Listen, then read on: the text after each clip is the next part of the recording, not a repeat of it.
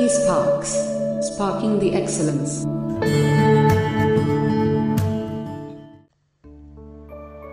The collapse of the Marathas. The Marathas had established a powerful empire in southwestern part of India. But after the defeat at Panipat in 1761, Maratha power was split into five different virtually independent centers of power. The Peshwa, the head of the Marathas, was stationed in Pune, Gaikwad in Baroda, Bhosle in Nagpur, Holkar in Indore, and Sindhia in Gwalior were the other four Maratha chiefs. The Marathas had made a remarkable recovery after the Battle of Panipat. Hence, it became imperative to confront the growing power of the English who aspired to take over the whole of India. Four Anglo-Maratha wars were fought between 1775 and 1818. The First Anglo-Maratha War 1775 to 1782 AD. What were the causes? The First Anglo-Maratha War was a direct outcome of the involvement of the English in the internal politics of the Marathas with the motive of expanding their territories.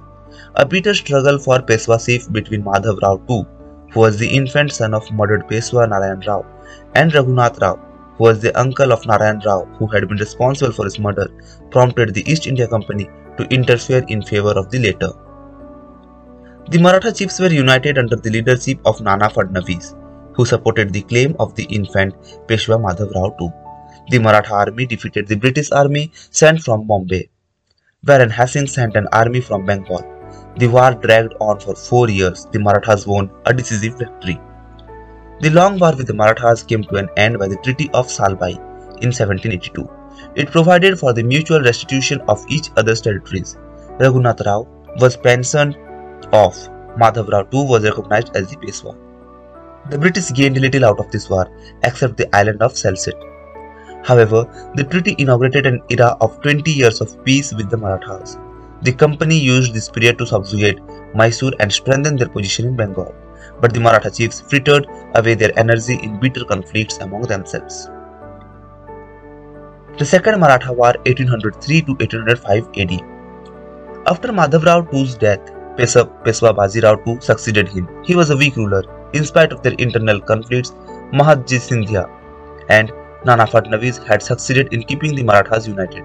But after their death, the various Maratha chiefs, blind to the real danger from the rapidly increasing British power, were engaged in bitter strife with one another to control the Peshwa. This power struggle among them proved to be their undoing. In 1802, when Holkar defeated the combined armies of Peshwa Bajirao II and Sindhia, Bajirao fled to Bassein and sought British protection. He accepted the subsidiary alliance and was installed in Pune by the company.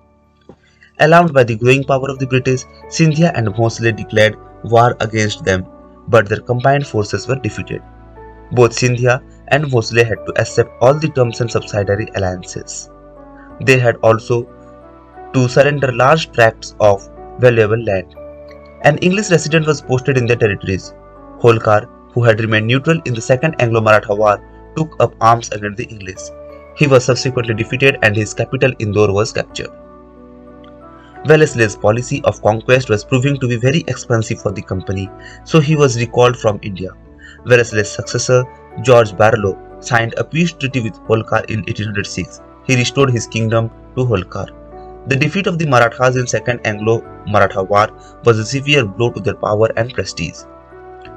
The Third Anglo-Maratha War 1817 AD to 1818 AD. After the Anglo Second Anglo-Maratha War, the Marathas made one last attempt to shake off the company's yoke. Peshwa Bajirao II began to resent the control of the British resident. Further, Lord Hastings forced him to renounce the headship of the Maratha Confederacy and surrender more territory to the company. The Third Anglo-Maratha War started in 1817 when the Peshwa, with the support of Bhosle and Holkar, attacked and burnt down the British residency in Kirki near Pune. But the English decisively defeated them within a year. The entire Maratha confederacy was subjugated. Peshwa Bajirao II was deposed and deported to Bithur, but he was granted a pension of rupees 8 lakh a year. His territories were annexed the hereditary post of Peshwa was abolished. A small state, Satara, was created out of the Peshwa's territories and a descendant of Shivaji was installed on the throne. The Maratha leaders ceded large portions of the territories to the English. All of them accepted the system of subsidiary alliance. The Marathas were the only Indian powers who were capable of succeeding the Mughals. They had risen to power with the decline of the Mughal Empire, but were nearly wiped out by the British. Only the Punjab retained her independence. What were the causes of Maratha failure? The Marathas chiefs failed to unite even in times of crisis. The English took advantages of this disunity.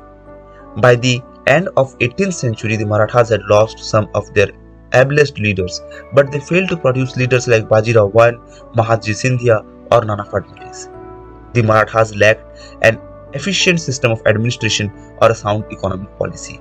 The system of extorting Chauth and Sardeshmukhi made them lose the loyalty of conquered people. The British were equipped with modern military techniques. With their outmoded methods of warfare, the Mar- Marathas were easily defeated by the English.